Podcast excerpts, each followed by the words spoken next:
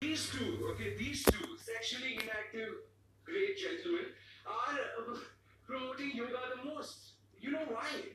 Because yoga is the friend zone version of Kama Sutra.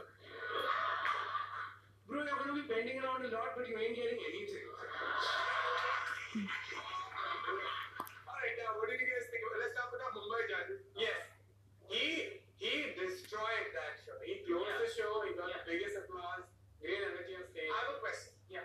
Do you think he destroyed because of not the jokes, but his performance and the if a joke didn't fail, his reaction to that joke? Or do you think material-wise he destroyed? I agree with many of the strongest played a great performance. He, No, absolutely. he had voices and impressions. Yeah. Do you have to judge him according to content?